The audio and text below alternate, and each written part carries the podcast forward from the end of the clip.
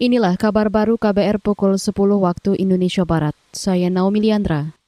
Badan Pengawas Obat dan Makanan BPOM mulai selektif memberikan izin vaksin COVID-19 buat luar negeri atau asing.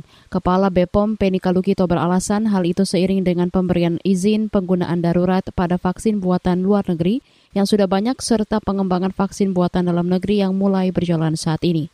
Kata dia, BPOM juga tidak akan menerima lagi permintaan uji klinik vaksin yang sedang dikembangkan di negara lain.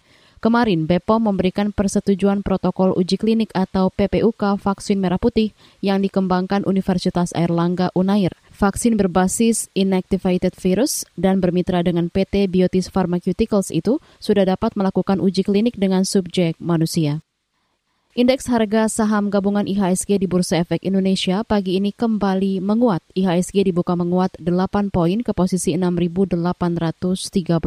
Selain IHSG, kelompok 45 saham unggulan atau indeks LQ45 naik 2 poin ke posisi 967. Senada dengan IHSG dan indeks LQ45, kurs atau nilai tukar rupiah terhadap dolar juga menguat pagi ini.